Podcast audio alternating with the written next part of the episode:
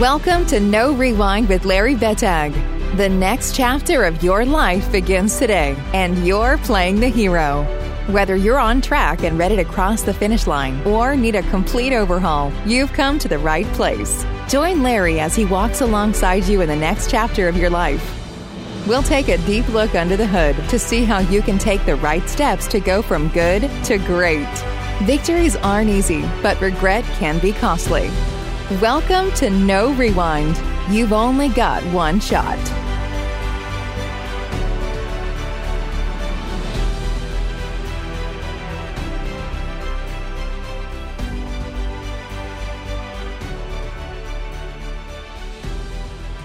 Hey there, this is Larry Betag with No Rewind. I am very excited today with our next guest, but before we hop in, I, as always, want to thank Cherry Creek Mortgage for sponsoring it and my selfless, shameless self promotion.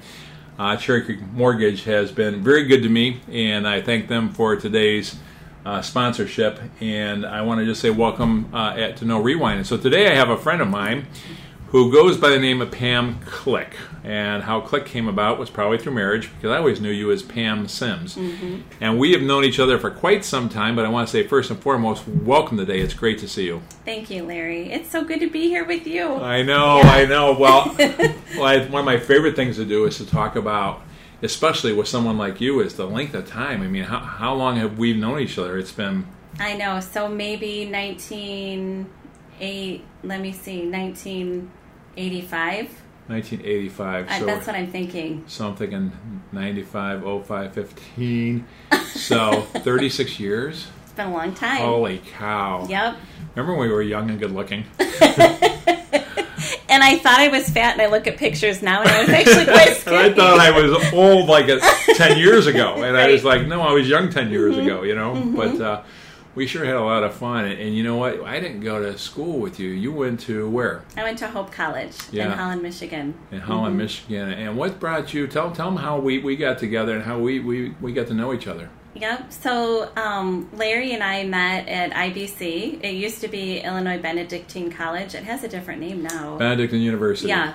And um, it was right down the street from my parents' house. I was mm-hmm. a former competitive swimmer and. Mm-hmm wanted to um, teach swimming lessons in the summer, and we had a great group of instructors. We had the best year. group of instructors for many years. Yeah. Um, but that mm-hmm. first year was really what bonded. I think there were some instructors that came and went, but I think there was the you, myself, and a few of us have stayed probably three plus years. Yes. Mm-hmm. Yeah. Yeah. We had we had a lot of fun times. We were college kids, and uh, I remember some mom. Um, my last year kind of drove me to retire because she kept hitting on me. It was a Mrs. Robinson situation, and she ended up uh, finding my, my parents' private home doctor's private phone number, and they showed up at places where it was weird. Are you kidding? No, I don't think I knew that. No, that we'll, we'll talk more about okay. that off there. But the uh, one thing I remember was the lifeguard that was a Chippendales dancer.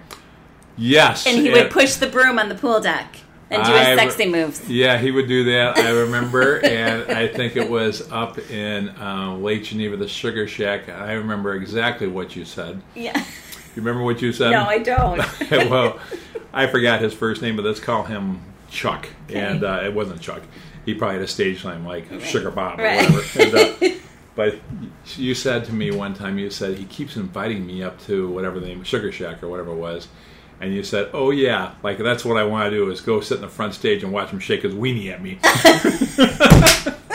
do you remember that? I don't remember that. Well, I well, it's true though. I Come well, on. I know, and he asked you over and over and over again. Mm-hmm. Yeah, but the rest of us, I think the most of us, we were pretty normal people. and how many how many kids we have that day? And you know, every day it was like, what it was eight sessions, yes. and it was like probably at least probably 100 kids a session between the yeah. eight lanes, maybe, mm-hmm. maybe. Yeah. So maybe 800 kids a day. Yeah, yeah, we had a lot of kids. Mm-hmm. It was great. I remember the one time on my way home because I lived here in St. Charles, and on the way home, um, I remember I was just so tired from swimming in the pool eight hours a day, and I fell asleep. And there was four lanes of traffic. I was in the far right lane, you know, two lanes going forward, two lanes going back. I was in the far right lane I started to fall asleep, and I fell asleep and came all the way to the fourth lane of traffic, and I was out like a light, and then all of a sudden, some car honked as hard as I could. And my head flew up, and I went from the furthest right lane to the furthest left lane, and all these cars passed me, drove around me. Um, as I was driving head on uh, in the traffic off of Fabyan Parkway, and I said at that point, I, I just swerved back. Thank God I didn't die. Oh my goodness, I, said, don't remember that. I said from that point on, I will never, ever, ever drive home tired. I'll, I'll pull over, and I, Yeah. I did. I, I fell fell asleep in many parking lots on the way home because we worked pretty hard. Yeah, know? we did. Yeah, it was, It was fun. fun. hmm So, um, so we, we uh, what I want to do today is talk about uh, maybe your journey um, a little bit because you've had pretty unique. You're you're, you're pretty amazing, and I, I, I think the thing that I love about you, and, and I'll probably say this, uh, you know, over and over, but I think that you and I have always had just this incredibly real relationship, and. Um, um, we'll talk a little bit about that in the deep end of the pool, and um, and then you ended up going off and, uh, and getting married, and then you had a career which really has um, really resulted in some really big accolades. And uh, I know you well enough that I know that you're not the accolade seeker. You're the No. one that's uh, you want to make other people look good, and you want to help people and, and strengthen them. And so I think that we go there. Does that sound good? Sounds good. So. Yep. Um, first of all, what- let's talk one more thing about uh, the. Um, this is so much fun when you and I were together. Um, I think there was the one thing that was great about you and I. There was never the dating element with you and I. It was more like a brother sister thing, but we were kind of besties, kind of. Yeah. And um, uh, you would break up with someone, and you'd want to hang with me, and then I'd hang, break up with someone, or get dumped by someone. I want to hang with you, Right. but we would go down to the deep into the pool, and, and remember that. glub, glub, glub, Yeah, down we'd to the sink bottom. all the way down to the bottom. Where you try, we said it was okay to cry underwater because no one could ever tell you, and Right. so. Oh and, my, yeah, yes. yeah. But we laughed a lot. We we had a lot of fun. It was awesome. That's when when Harry met Sally was popular. was that? And my sisters would say when Pammy met Larry, but we were just friend like we were friends. Yeah, Like yeah. when Pammy met Larry, it was like you were my bud. Yeah, I think there was. I, I, I remember. I don't know what year it was, but one of the years I, I you were dating. I think probably one of the people that were there, and uh, I, I was a little bit jealous, not because romantically, but I, my my buddy was taken away from me, and I was kind of like, you know, I kind of want to hang with her. I'm like, um, you know, I got nothing going on. I'm not doing something with my buddies or whatnot and, and whatnot. But I, I, I know that that connection, and as I tell people to this day, it's like. Um, I, I- I'm so grateful that you're within my sphere. We always connect our, our, our, our satellite rings, you know, connect, you know, once every year or two we get to have a breakfast together and we definitely text each other. And um, I, I, I abandoned The Bachelorette and The Bachelor, Mm-hmm. but are you still in it? I said I was going to, and I ended up watching this morning. I Okay. saw it, but I'm not sure if I'm going to continue. Yeah, yeah. You and I had that going on forever. I Mhm. think. I Oh, did- yeah. I divorced that uh, before you did. So, all right. Well, you are retired. Tell me about how you got into where you got into because this is where it gets exciting. What What did you do for a living up until a couple weeks ago? Yeah, Up until a couple weeks ago, I was um, a first or second grade teacher and a stay at home mom slash private tutor. Yeah. So I taught for 24 years. And uh, how did you get into teaching? Why teaching? Honestly, from the time I was nine years old, I used to play school with my sister every night in her bedroom. And I'd make her spell, have her spell apple or pineapple, or I still remember the same words. And do addition Really? facts, yes. Huh. And subtract. I always knew I wanted to be a teacher. You know, it's kind of funny. I will tell you, probably you're, you're a complete example of when we talk about how God kind of writes things on people's hearts. Mm-hmm. But you listen probably better than a lot of people. I know for myself, I fumbled through a lot until I landed where I got to. But um, seem, you know, for me, it appears like you knew since day one that this is what I want to do. Yeah, it was. I, I've never wanted to do anything else. So when you got done with um, when you got done with um, college, you go straight into teaching. So my, I always wanted my ultimate goal was to get a job in Naperville 203, and I. Um, I remember that. Yeah. Do you? because you were from um, Naperville. Yeah. And I remember if I, I'm going to just jump ahead, guess, see if I'm good, but you're going to work somewhere else to try it out uh, or to find your spot until something opened up. Yeah, uh, that's the. I met with the associate superintendent, and he said, "Pam, if you want a job here, you have to get experience." So I moved to Birmingham, Alabama. I followed two um, teachers down there that I worked with in Michigan, in mm-hmm. Holland, Michigan, where I went to college. Mm-hmm. And I took my first teaching job there. In Birmingham, Alabama? Yep, suburb called Hoover.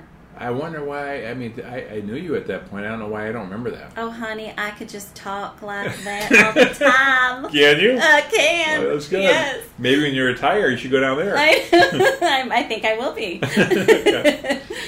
So I go down to Birmingham, Alabama, and Mhm. So I went to Birmingham. I taught first grade. I had a wonderfully supportive parent group who knew it was my first year of teaching. And um, one Saturday, they um, somehow invited me. A parent, a couple parents invited me to do something and to go to school to meet them. And I walked into my classroom on a Saturday morning, and my entire class and all of my parents were there. And yelled surprise and bought me furniture and bean bags and pillows and really, thing yeah gift card to buy things for my walls posters for my walls because as a first year teacher you don't have anything no, you don't have anything. And I know like a lot of teachers because I know at least in parochial schools we have a, a really, really wonderful one. And um, she was a first grade, still is a first grade teacher, and um, but um, she would spend her own money uh, buying yeah. buying stuff. Was that something you did as well? absolutely yeah, Yeah. at least 500 to a thousand dollars if not more Wow. for for many many years that's what you do Boy, that's crazy. So I, I want to ask you. Um, you're down there at, Birmingham, and um, then tell me about your your your bill. Uh, tell me the rest of the, the journey. I'm going to ask you some questions along, along the Yeah, way. sure. Yeah. So um, after Birmingham, I came up here and interviewed and um, was offered a job in Naperville after I had signed a contract in another district. And I didn't feel right about breaking that contract. So I taught um, in Plano, Illinois Okay. for a year. And then my third year, I got a job in Naperville where I ultimately wanted to be. And I just loved it. And it was new and um, really inventive and cutting edge. I, I just loved it. In Naperville, hmm but you didn't finish in Naperville. No. Okay, I didn't know that. Yeah, so I, thought- got I got my job there, and then Mike and I got engaged. Okay. And Mike had to fulfill a contract down in Miami. He has three more years left, Hmm. so I moved to Miami, Florida. Okay. And I, yeah, I taught in a private school there. Gloria Estefan's son went there. Um, Wow. This was when George Bush Sr. was just president, and Wow. Jeb Bush's kids were there. We had Secret Service there that would Wow. follow Jeb's kids around. Huh. Oh yeah, Julio Iglesias. Wow. I told I taught um, Neil Diamond's first producer's daughter.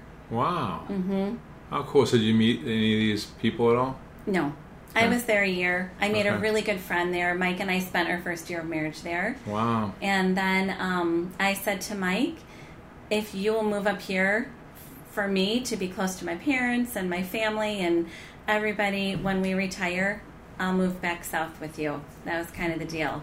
Wow, he must have been really smitten. I to go- know. It's like this biblical thing where they said you're going to work X amount of years. I think the guy for Rachel, I think, of and then you know the, the father says you got to work seven years, and then he doubled down, and so he he, he, he ended up spending that time investing in that.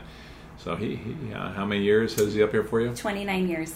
Twenty years. Wow. Mm-hmm. Yeah.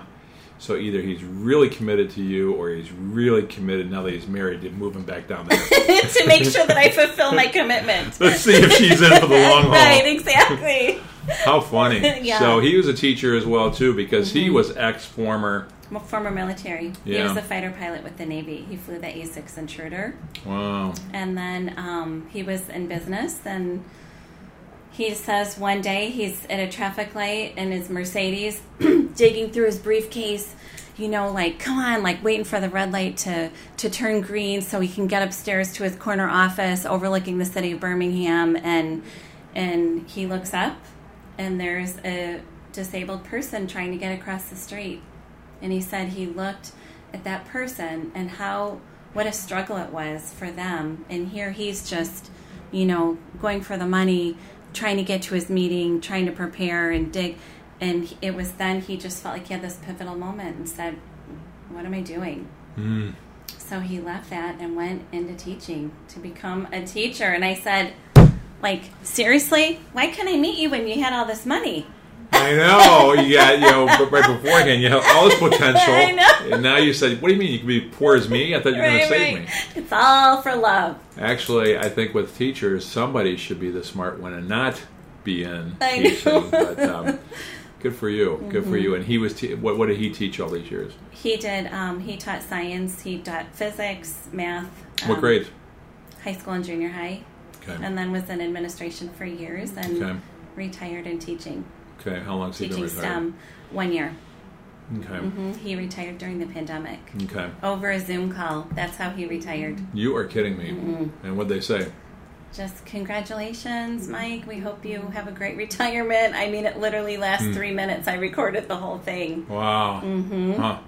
It's an amazing world we're in right yeah, now. Yeah, it is. It's crazy. So I got to ask you, as far as like you know, when, when the public school system, I, I talk to some other people, and uh, they say that the brain damage of being a teacher is horrendous compared to what it was 25 years ago. Um, the, the the politics, the red tape, um, what you can and can't teach. Is that true or is it not? You know, I always obviously followed the mandates of the district, but I also did what I thought was best for kids. Mm-hmm.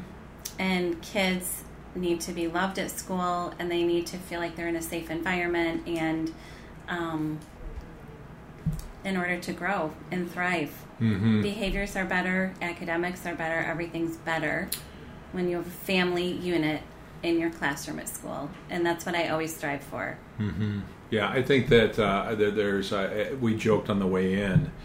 Um, I introduced you to some of my te- to some of my team, and um, I think they were amazed at the fact that you spent so many years at that age level because you're really being a mom to a lot of squirrels. Yeah. And um, but I think that there's a lot of innocence at, at that age, and you haven't seen them being, I don't know, perverted or tainted or or, or whatnot. But I um, I, you know, my, what I've heard across the board is just that um, the, the the way that things are nowadays, it's so such lockdown and the and the red tape. It's like you know, my family, my entire family's in, in medicine, and um, my dad told all of my brothers, all three of them, not to go into medicine.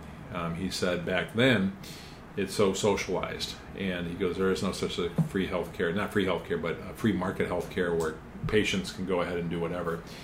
And they all ignored him because my dad was such a great servant, really, and um, he, he did it well, and he changed people's lives. And I keep thinking about what he says. He goes, I told them that it was socialized. He goes, no, that was free market now compared to the way it is now, and the red tape is horrible. My one brother up in Appleton, Wisconsin, said um, he spends more time charting and coding than he does seeing patients, and because if he makes a mistake, he can be criminally prosecuted. And uh he said it's, it's stupid. He wants to treat patients and he wants to help people, and he's spending more time doing BS. And so that's why when I asked that question, have you seen that, that the, the changes in that? With all the assessments and recording and documenting assessments, that is a huge change for sure. And was that something that you liked or didn't like? Oh, I hated it. Okay. Yeah. Yeah, we did it all the time. Because you're a people person, I got to believe, without knowing what all those assessments are, that those Mm-hmm. Yeah. Mm-hmm. are a lot of written things, is that right? Or recorded things, or computer things that are recorded. Yeah, not computerized, but written. Yeah. Yeah. Yeah, so I suspect that that's the one thing that you're probably happy that you're leaving. Yeah, yes, but I'll miss every other part of it. I agree. Yeah. I agree. Mhm. Um, so um, you get married, and um, I believe that you um, went and had offspring. Yep. So we had two girls, Abigail and Emily. Um, Abigail's in optometry school and her last year, and Emily's in her last. She just graduated from nursing school. Mm-hmm. So, um, I, and that came through maybe because of Grandpa.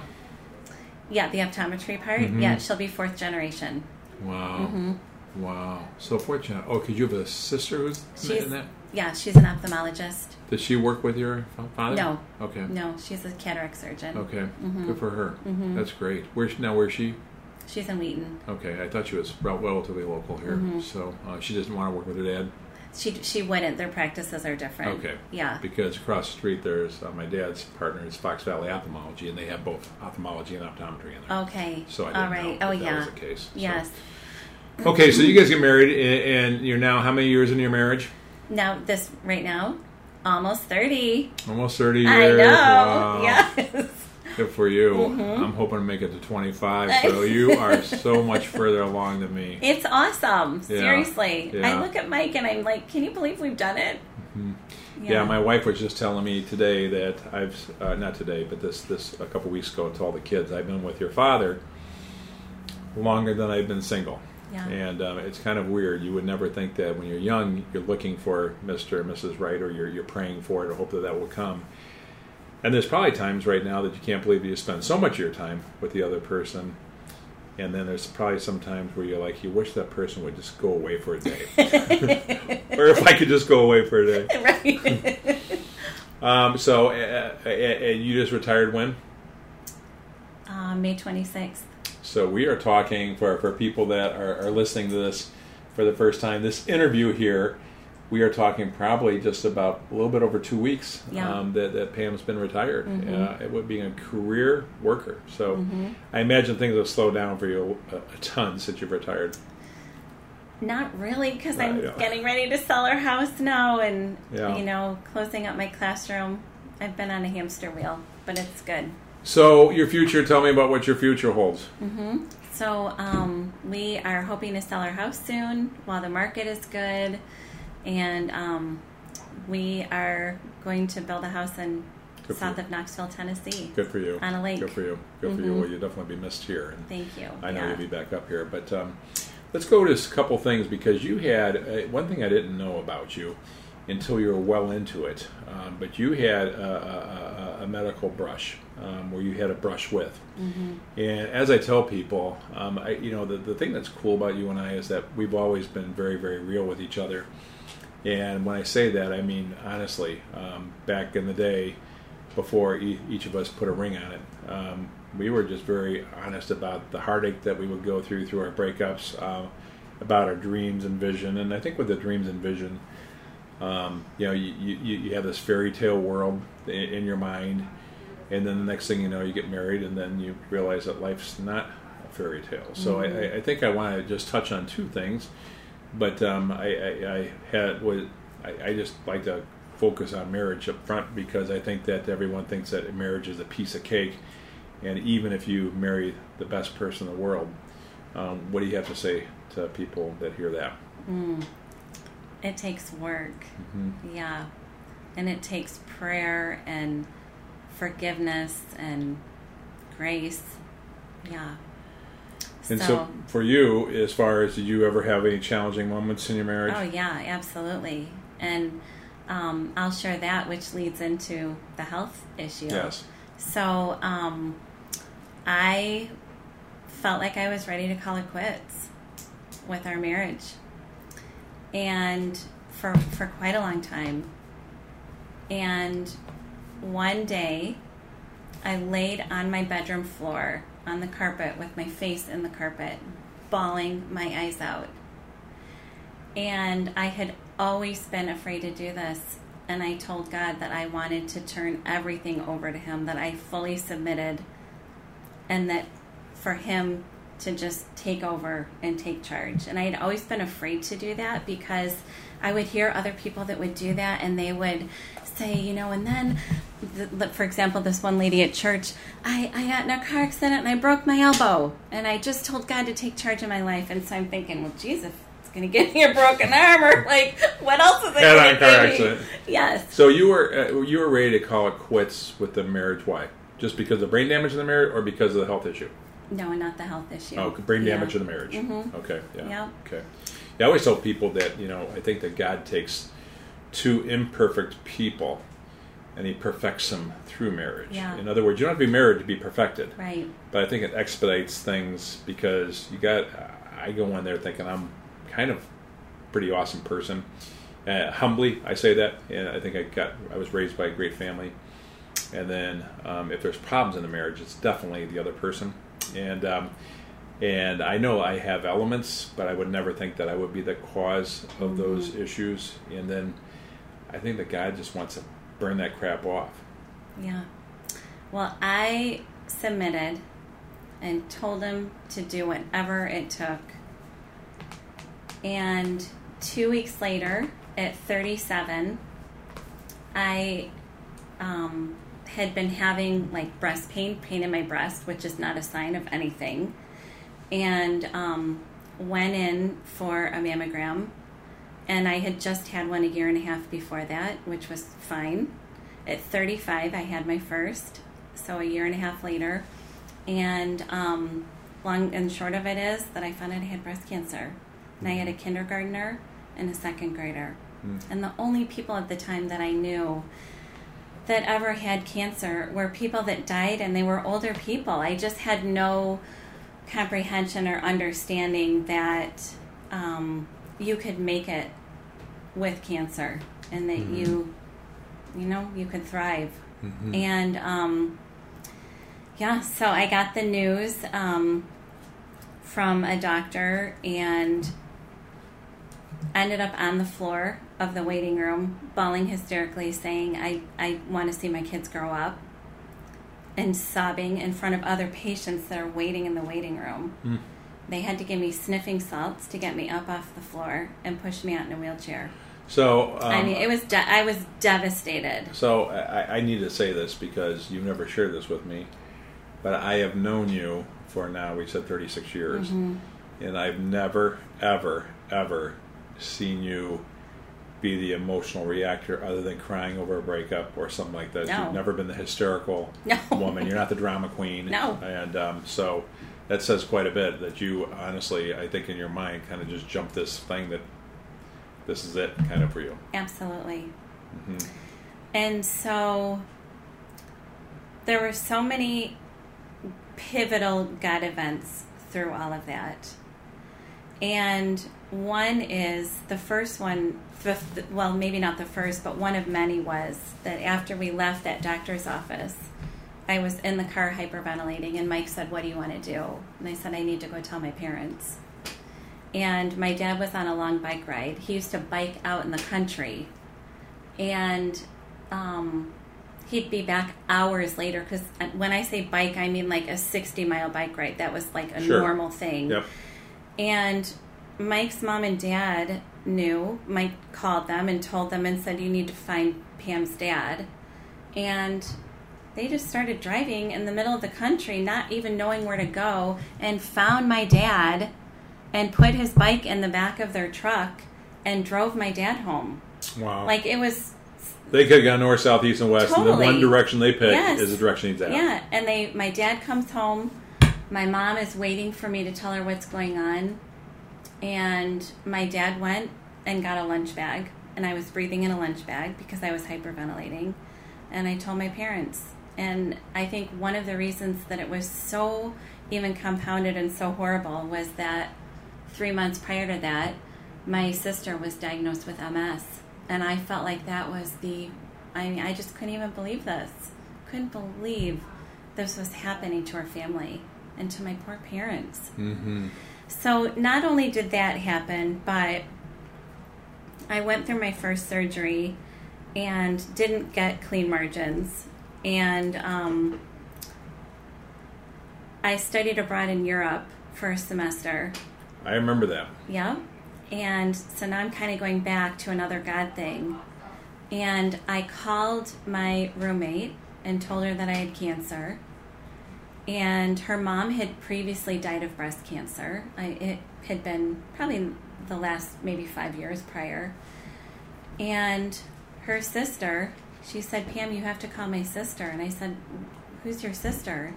And she here she was, the lead breast cancer surgeon at the University of Chicago. You are kidding me. No, I mean it was just God just perfectly put these different people in my life through this journey.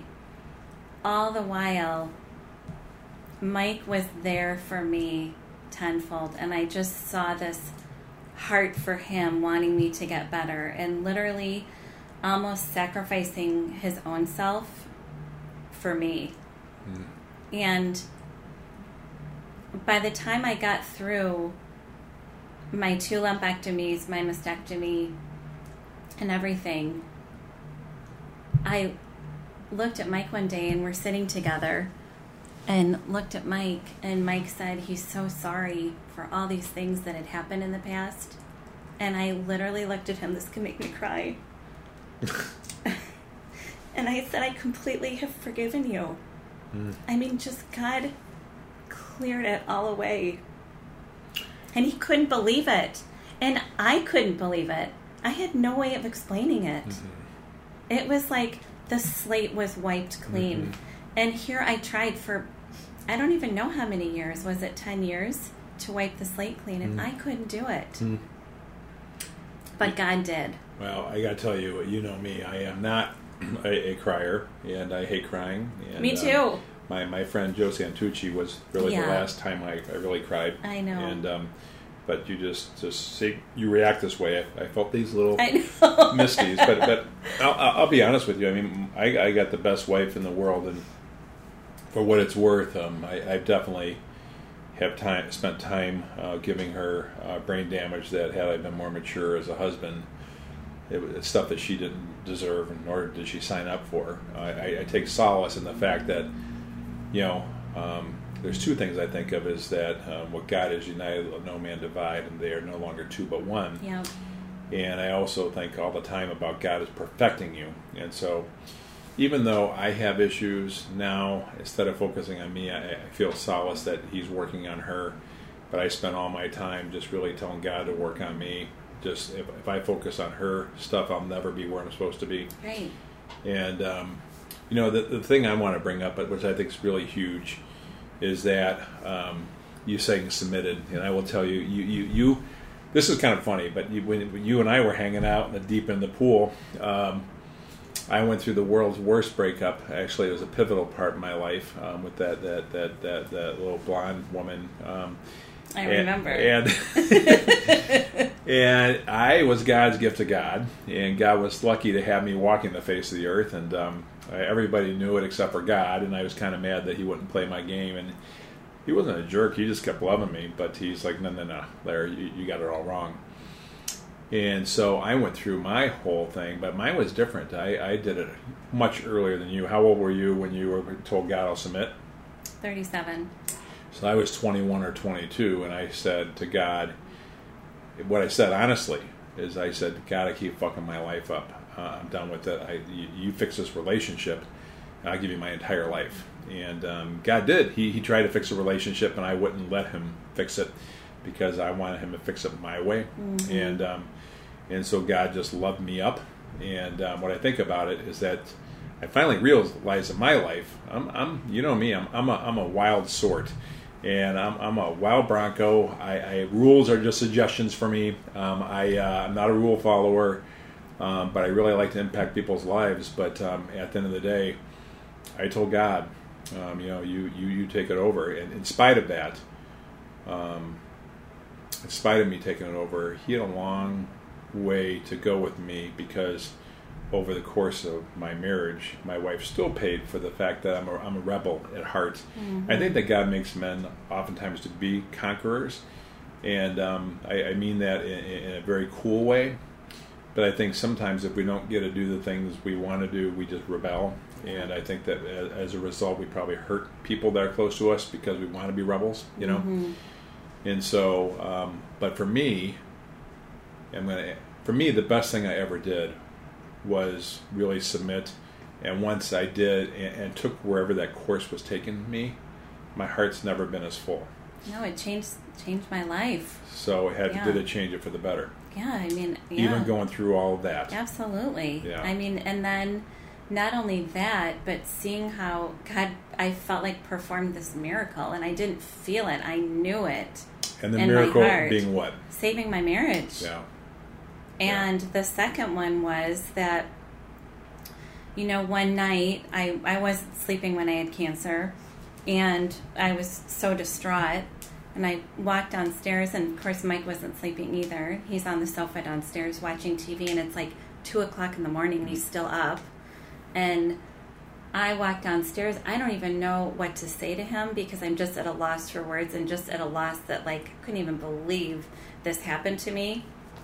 And so I like kind of stand in front of him and I'm kind of like blocking the TV and this wasn't like a typical Mike response, but he just looks at me and goes, "What?" Just kind of like puts his hand up, "What?" and I couldn't even talk. And then I said, I just can't believe God would let this happen to me. How I've always lived such a good life. And I've done pretty I feel like I've tried to do everything that I'm supposed to do. And this is the part of Mike now that was like my rescuer that God showed me in a positive light instead of the strong military man, do you know? And he sat up and he kind of pointed his finger toward me and he goes, You have it all wrong. God didn't do this to you. He said, God God is working through you right now and you mark my words and he said it in such a commanding way. You mark my words. You are going to be here to talk this through with other people and you are going to be here to be a testament to others of what God did for you. And it was like there was no doubt in his mind. So I feel like I'm mostly saying, "Yeah." I mean, this is freaking awesome. I mean, honestly, no. And, and I'm, I'm not. I, I, am. I get. I, I, get excitable like this, but um, not not for effect. You know me, where I'm like, I'm pumped and I want to high five people. Yeah, totally. That's mean, how I am. This is like freaking awesome because yeah. the heroes aren't born; they're made. Mm-hmm. And um, you know, Mike probably had his whole story of how he got to where he got to, and you told me the story about prior to meeting you, as mm-hmm. far as what happened prior to that and I'm sure that whole um, helped him probably um, to, to, to be uh, a great wife to you. Great but, husband to me. A great husband to you. I'll leave that alone. Um, but I think at, at, the end of the day, th- th- this this whole thing with journey. I, I want to ask you because I, I'm going to tell you something I've shared with people in the past. But I mean, looking now, having come out of everything through what God d- has done with you, compared to before, even though you were serving people. This is just a curiosity question for me. Yeah. Do you find that you were selfish before versus after or not? I don't feel like I was selfish, but I just gained a deeper understanding of of the importance of enjoying your life while your days are good. Mm-hmm. Or knowing that there is something bigger that's going to make the hard days okay in the end. Somehow it's going to be okay no matter how gloom and doom it seems. And I can, you know, I say that still sitting here 17 years later after having cancer. And so I know that, you know, some people could say, but but look look at your outcome. You've you've made it 17 years. But what I have seen for myself is just this sense of gratitude. Mm-hmm. Every dance competition that I got to see of my girls, mm-hmm. every time I got to take them out for ice cream because of their report card, you know, um, just any being there to make a birthday cake for them on their birthday. Like it doesn't matter what it was. There's just this. I used to just cry and say, "Thank you, God. Thank you so much that I got to see this. That I got to do this." Because I learned I learned through that time. I've not had anxiety since then, but I did during that six month time period. But just such anxiety. And I never, I've told people, I think having like the depression anxiety part was way worse than having cancer. It's just it was debilitating. The, the reason I asked about the um, uh, selfish, um, I heard this. I brought this up in one of the prior episodes, and you have to you have to listen to my friend Julie, yeah. who had this terminal you know breast mm-hmm. cancer and went through stuff, but um, because there's some parallels, but you approach things differently than she did. But she had miracles such as the miraculous oncologist that show, showed up, and, and, and that whole story is, incredible. But I, I, what we were talking about was I heard a preacher talk recently, and, and you remember when I was going through my stuff um, and I say this sincerely, even though back then, I mean, we laugh about it back then because we were such morons. um, but we had awesome hearts.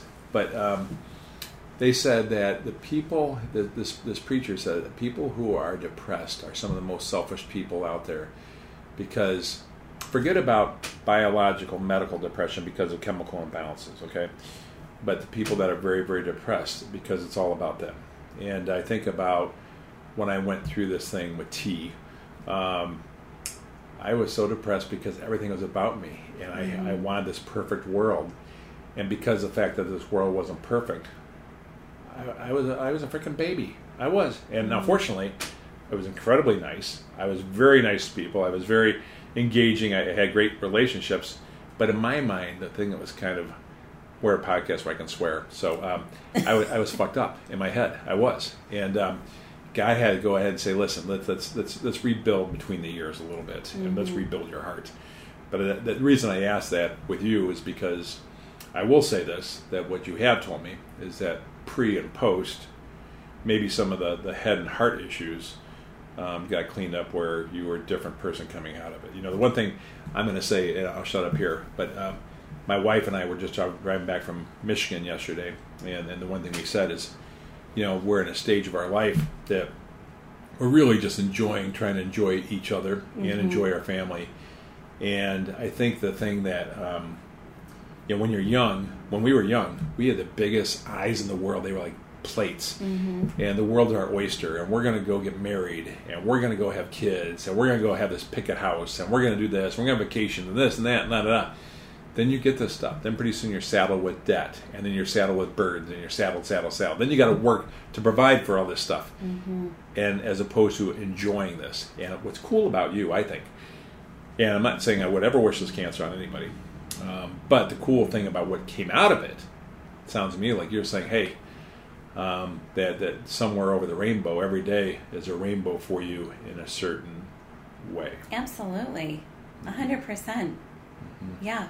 I mean, you know, I just, um, you know, when you're in your 20s or your 30s, some people want like a bigger house or a nicer car or that kind of thing. And I would look at my friends that had bigger houses than we had because we bought our first house like three years into our marriage and thinking, okay, like someday I want to have like a kitchen and a family room combined, mm-hmm. you know, not a separate, not two separate. Mm-hmm. And I went through cancer, and um, we always said that when I would go back to work after staying home for nine years, we would get our next house, our second house. One day, Mike calls me. It was like totally out of the blue, and he's like, "Hey, hon, yeah, you know." And normally it's like, "Can you pick up something such and such at the right. store?" And it wasn't that. It was, "Do you really want to move?" And I said, "Well." I'd kind of like a bigger bathroom so we could share a bathroom, and I'd kind of like a family room and kitchen that were mm-hmm. bigger. And he goes, You know, with all that we've been through, why do we want to do that to ourselves? Why do we want to stress ourselves out? And we have everything we need. And, you know, I said, Well, can we talk about this later? Because I'm trying to process and I'm driving. And I mean, I completely agreed with him. Hmm. And then it just became okay, we have the smallest house pretty much of all of our fr- kids' friends and but those kids' friends would come in and um, you know just say that they felt like they were in a home and they were they felt comfortable being with us and when could they come over again? And what you know and so it wasn't about the square footage. It was about creating this place that was a home that was welcoming to others. Well, I think you said that the magic thing there is that a lot of people say they want a bigger house, but I know many, many people, many people that have houses that will put anyone to shame, but they don't have a home. Mm-hmm. And um, I think that I would take a home. In fact, I know that I would take a home any day yeah. over over a house. I so have no regrets. Yeah. Well, I, I, let's talk about a couple other things here. So, um, you have just retired, and but before your retirement, um, you got to share a great story with everybody on the way in. And um, I, I, I, want to hear about um, the American Girl doll story. And um, I just had to make sure the equipment was still working. So, um, yes, it is. Okay. So um, I, I want them, I, I want you to tell a story. And I don't want to give away the punchline because there's a pretty cool story that um, I, I, think the numbers I heard were bigger than any of the numbers you actually shared with me out front. But you want to share with me again your awesome story about the American Girl. You bet. Yeah. So, um, so last year when the pandemic hit um, in March, obviously we went we went to home learning. We really didn't know what we were doing. No, no one did. No school districts did, and um, we went through that, and I um, we were given one two hour time period where we could go into school and retrieve anything that we needed to work with our kids twice a week. In the spring, when the pandemic first hit, we could only see our kids twice a week for 45 minutes mm. each time. So I went to school, I emailed my students' parents, and I said, Do any of the kids want books? Because they're not used to reading books online. Mm-hmm. And I grabbed books for whichever parents responded and dropped books off on the front porch, and they waved from indoors, from inside the window, you know, and um, had to learn technology, which was not easy for me. It was no. so so difficult, um, the technological piece. But um, through it all, at the end, after the school year, well, when the school year was almost over, my students all had a huge car parade in front of my house at home. Wow. And I had almost all my kids come, and it just was so incredibly heartwarming. It was just, it was amazing. And um, a month later, one of my students' moms asked if I could um, just have like front yard talk with her daughter. And um, I would just keep a folding chair in the trunk of my car. If kids wanted to see me or just touch base because they were having a hard time. I would do that. And um, so I pulled out my folding chair and put it in her grass in the front yard. And I did that two times. And the third time that they asked me to come over, they gave me a little gift bag with a, an acrostic poem that spelled Mrs. Click with like descriptors. Wait, uh, uh, what kind of poem? So acrostic poem. So it's like says spells out Mrs. and then Click. But the M stands for something. The oh, R stands for something. Okay, okay. You, do you know I what I mean? Know what that you said yeah. earlier. I've never heard that. Yeah, yeah. That's so, why you're a teacher and I'm the student. Right? Student, so. no. So um, I just thought, oh, this is so sweet. You know, thank you so much. And and they told me that they nominated me for this um, Heroes for Heart, this pandemic award through American Girl Doll. And um, the older sister who I had starts jumping up and down and clapping and saying, "We won!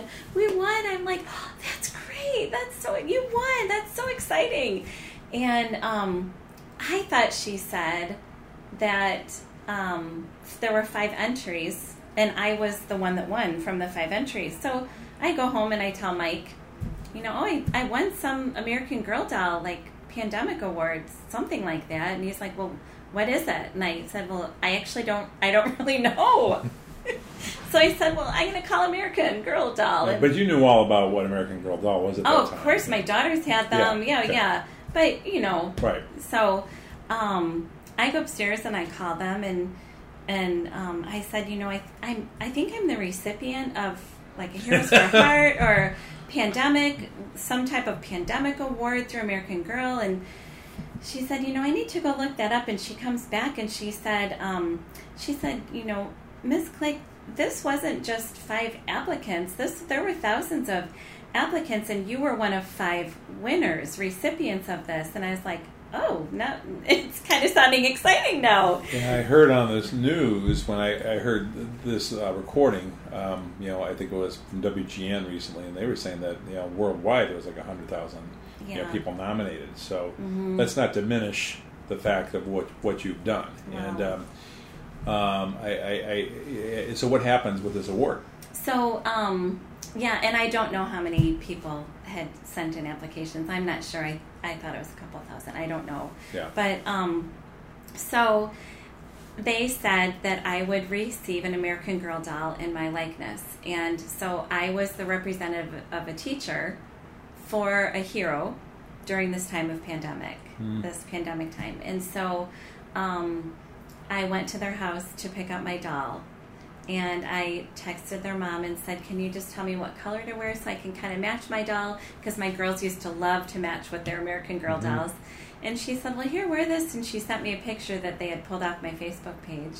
So I showed up in that outfit, and there is my doll in the exact same outfit. You showed us a picture right before this interview. I, I cannot believe it. It is spotting. I mean, you guys are yeah. twins. It's mother no. daughter. No, she has the lanyard, the little fob to get into the school, the little book bag. I mean, the whole nine yards. So is this for sale, or I mean, is this a Pam dollar for sale, or is it just a one of a kind? It was just a one of a kind. Wow. Yeah, Wow. and you know, um, when I was interviewed by WGN, the one of the radio talk shows, he said, you know, so did you win any money? Did you win anything? And like, no, I just won my doll. Like that was so awesome. I just Wow. won. I won me. You won you, which is pretty cool. But the, the fact that they're only going to make five of these out of all those entries is pretty darn awesome. Yeah, it's so. really special. I was so glad for the girls too. So you end up um, uh, uh, uh, retiring, and uh, but you had a really cool retirement party.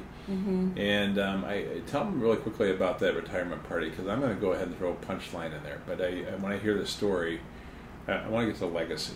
But um, tell me about that that retirement party. Okay, so um, so my husband and I, Mike and I, have talked about me retiring. It used to be in two years, then it was one year, and then we have this whole crazy last school year. And I would say to Mike, I just can't retire in a year like this when I'm not with my kids and it's so abnormal and I don't have students coming back to see me for hugs before after school. You know, everything's still kind of on lockdown. Even though the kids came back starting in February, it's just different. And so he would just say, you know, well, do what you need to do, kind of. But I'm ready to retire, and but I want you to do what you what you need to do. And I said, well, I will only feel comfortable retiring if I feel like I have closure because I have loved my job, I have loved my kids, my families, and I I need to I just want to say goodbye to them. So um, I kept hitting roadblock after roadblock. I tried. I knew I couldn't do anything at school because you couldn't with COVID. So I called our town's park district and two neighboring towns' park district buildings, and it was an adamant no. I could not do it. I couldn't have more than however many people come. Um, then I wanted to rent an ice cream truck so that um, I didn't. Just so you know, I think that's bullshit, but that's my editorial.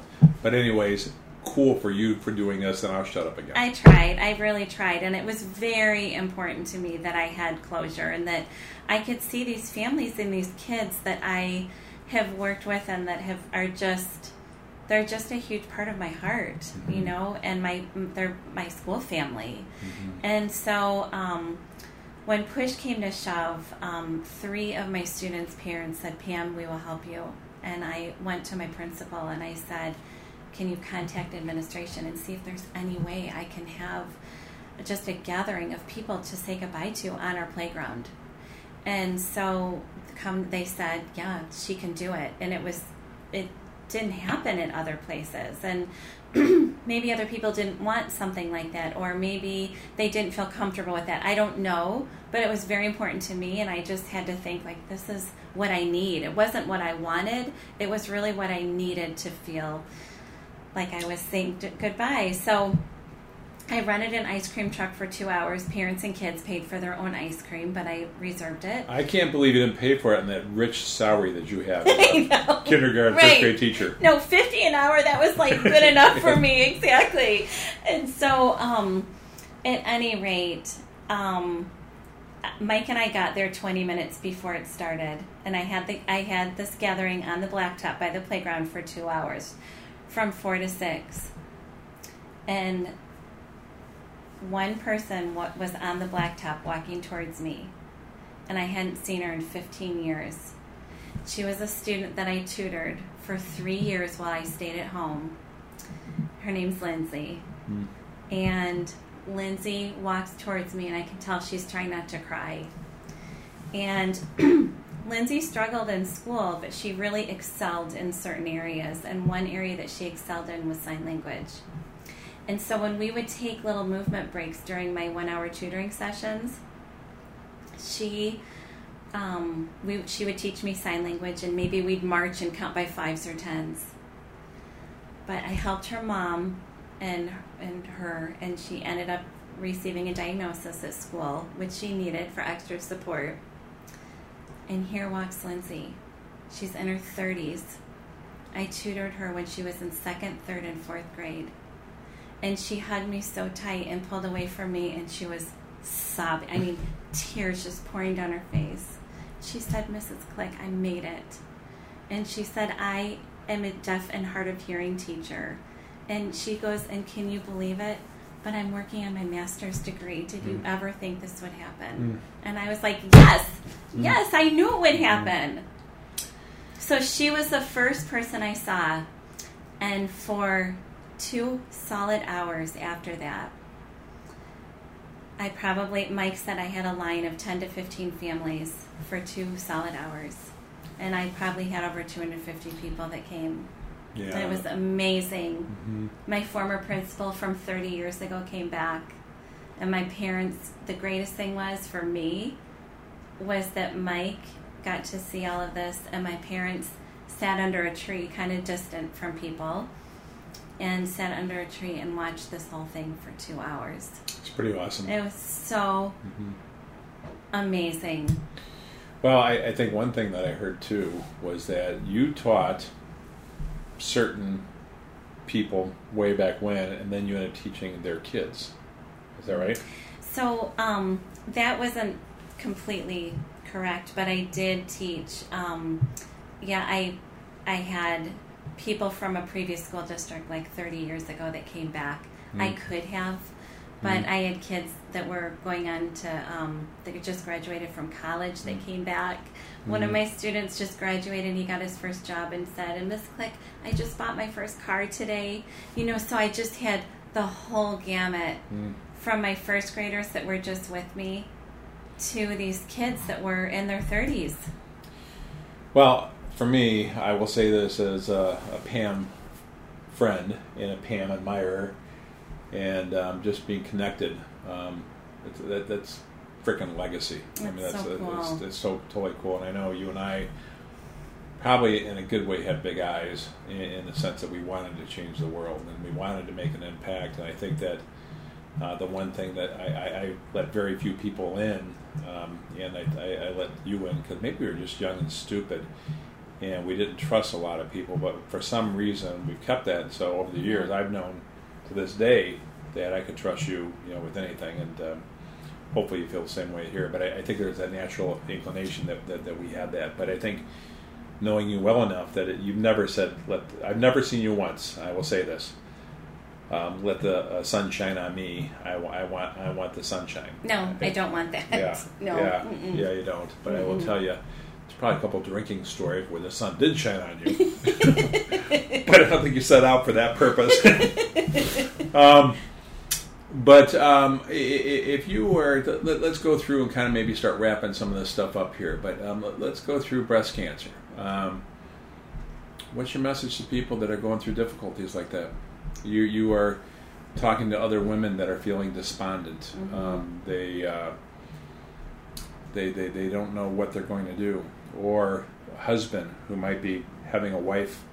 You know, one of the coolest things I wanted to say is that the fact that um, you go through stuff, I, I really believe that you go through bullshit in life, either blowing yourself up or allowing, I mean, having things happen to you, because when you come out on the other side, it's one more superhero or superpower that you have to help other people. Mm-hmm. And so while you would advise a Pam, hey, you want to have breast cancer in a few years, and but I'm going to let you help other people, you'll come out of it okay. You probably got hell no. Oh, yeah. But um, so, what would you say to, to, to those people to that question? I would say don't be afraid to accept help and accept help of any kind, whether it's mowing the lawn or planting flowers so that your front yard makes you feel good, or taking your kids, or bringing you meals, or driving you to your appointments because you can't. Just accept help because it makes people want to help you and it's the only they can't take away your cancer they can't take away your difficulty but they can help you in certain ways and it makes them feel just as good as it's probably necessary for you Mm. um, so accepting help and there is always and will always be positives that come out of negatives even when the outcome isn't good there will still be some positives i've seen that happen with my friend who passed um, she, we had it at the same time and although um, her outcome was not like mine um, she had many positive rainbows. But So- I, I want to speak to the husbands too. Yeah, please. And, you know, when I went through my cancer, Mike was all about making sure that I was okay and doing everything so that I could heal and I could be whole. And wanting me to be back to how I was. And I mean, you'll never go back to how you were, but but go back to how how you're meant to be. You know how you should be in life instead of being scared or being worried or you know that kind of thing. And he was so focused on that for me. And I knew that I needed to do it to be the best mom and the best wife, the best community member, parent at school, daughter, you know, everything. And I was helping myself and and I went to therapy. I was treated for PTSD. I went through 7 sessions for PTSD. It was amazing. It was the best thing I could have ever done joining a support group wasn't the right thing for me, but you know, it is the right thing for some people. But through the the therapy for PTSD, it was so helpful to me and I really feel like I turned a corner. One day Mike and I were sitting down and this was a year later. And Mike said just started sobbing in our brown leather chair in front of the window and just said, "You know, everyone helped you and everyone took care of you and I took care of you. And he said, but through it all, and he said, and I wanted that, and I want that for you, but through it all, I didn't have anyone. And he's so- just sobbing. And I realized how important it is for the husbands to have somebody to talk to, for people to encourage the husband to also seek help and to have guys take the husband out just just even for an hour or 30 minutes because they feel guilty leaving their wife. Mike wouldn't leave me. He would not leave me. And you know i just i have to say like the thing that i've said to mike is he the way mike was with me is the verse from the bible where they talk about god and they say he will never leave you nor forsake you. Mm-hmm. and that was how mike was for me but then Mike needed to get that help for himself. And I just so encourage other can- people going through cancer and cancer survivors. I really try and reach out to the husbands and I share my story with them because mm-hmm. because their outcome is just as important and you want dad to be like whole and comfortable and, and not being pulled back too. Well, I think that um, I, I, was telling you right beforehand. I, am in this group called Iron Sharpens Iron, and then every Thursday today, I have a small group of ten guys, mm-hmm. and I mm-hmm. had to get one guy, just one guy, to join. Then I got a second, and these are all a bunch of meathead guys that. Um, you know, they, they probably go to church once a week. They've never read the Bible in their life, and uh, they're they're they're afraid of hand holding and kumbaya. And quite honestly, you know me, I'm not that guy. And but um, what we found is that we create a, a, a bond of brothers yeah. where it's a brotherhood, where it's more like pound your chest, dude, I got your back, you got my back, kind of thing. And by the way, we're a bunch of meatheads. We like to drink beer. Um, we, we, we like uh, smoke a cigar. We like to play sports. We like to do the things that men. But what we found that unlike women, men will suffer in silence. Right. Exactly. And, and uh, it's you don't realize all these men. I'm talking to the men out here. Uh, you, you suffer in silence and you don't have to. I spent 10 years of my marriage really being alone, not because of my wife, not at all because of her, but because I felt the burden to work and provide for my wife and my kids and wanted to make sure I provided. But yet, you know, my friend Joe, when Joe died, you know, I that's my, my tears. Uh, he, mm-hmm. my, I lost my brother, and um, you know, um, and so I'm like, I'll never find another Joe, and I haven't but I, I got once I opened myself up, I found a lot of really cool guys yeah. that are like mini guys that fill up little little parts of my heart. Mm-hmm. But I think mm-hmm. it's great words because guys need that. Yeah. So. Yeah. Okay, let me let me go through uh, uh, one more thing here in a serious note. Then we're going to have a little fun as we wrap stuff up here. Okay. Um, legacy. What's your legacy? Mm. You know, I think one of the most important things is to treat others the way you want to be treated. And and what you give to others, you'll get tenfold more in return. And I just, um, I think my legacy is that I just feel so rich from everything that I've received in goodness from friends and students and families and my own girls. But legacy, I'm going to change this a little bit. I love that. So let me, the legacy for your family, I know you well enough that I'm going to speak to that legacy.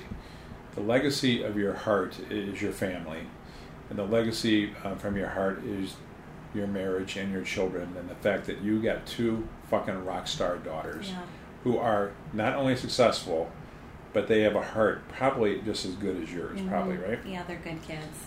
And then, but as far as legacy that you've left, what have you left the world with? That's what I want to know.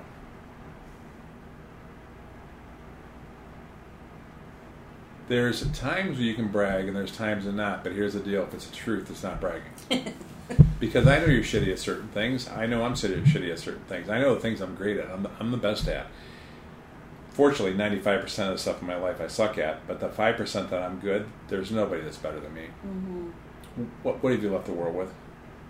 I think just giving my heart to others, um, just putting it out there, and making myself available, Mm-hmm. not to the detriment of myself, but to the benefit of others.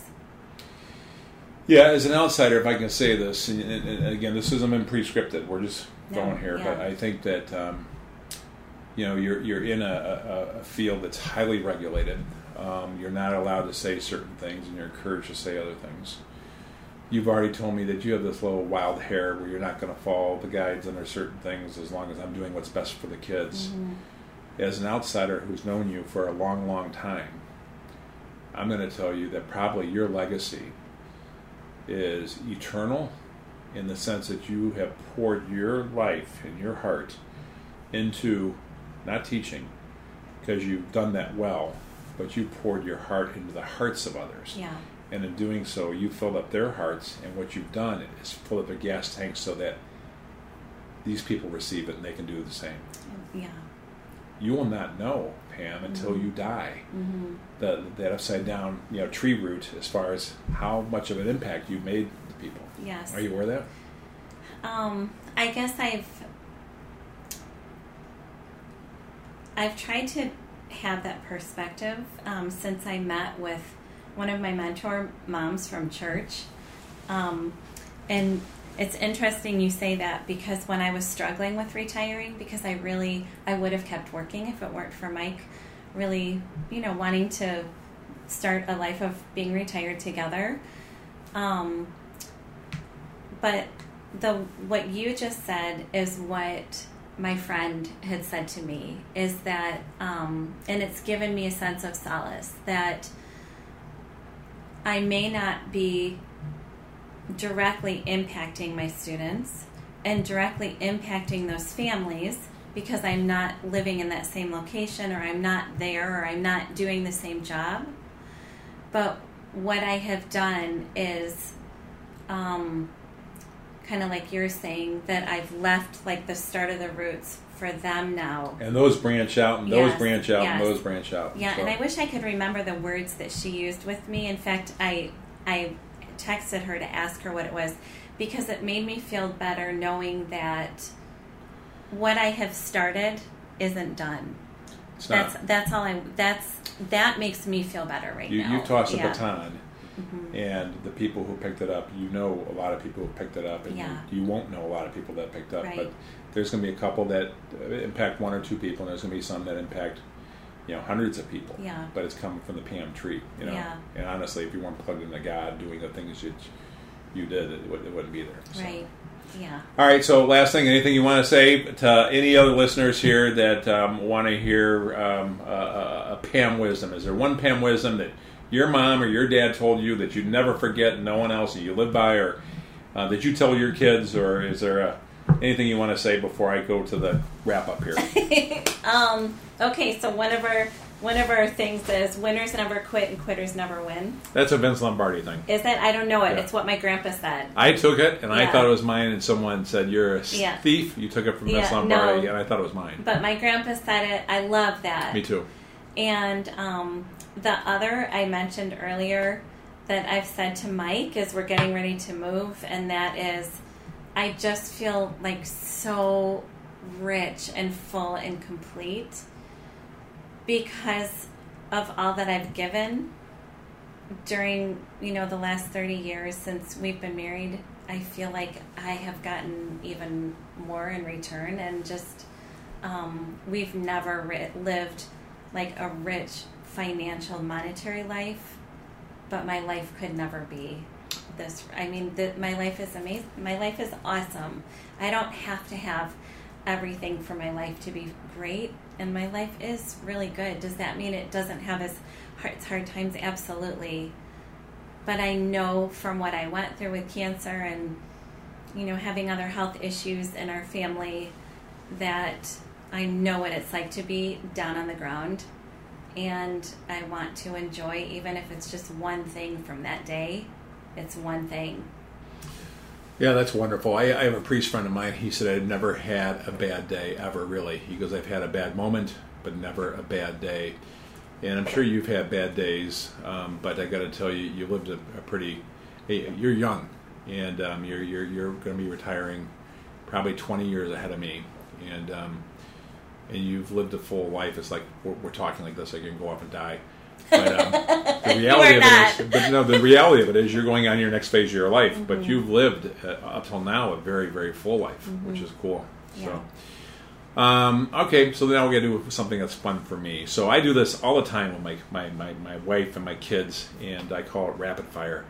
And I do this all my guests, and um, so I will start off, and, and you got to say um, the first thing that comes to mind. And um, I learned so much about people, but we have a lot of fun with this. So here we go. Ready? yep Okay.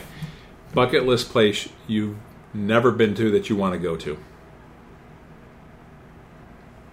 an island in hawaii i've been to maui but i'd like to go to another place in hawaii Um, a bucket list place that you've been to that you want to go back to. italy Okay, where? uh, cinque terre Which is where? That's um, south uh, along the sea. It's beautiful. Okay. It's amazing, and they make the best pesto there. Okay, Yeah. okay. And um, so, a bucket list, list thing that you've done, is there any kind of experience that you want to do? Is there any kind of activity you want to do?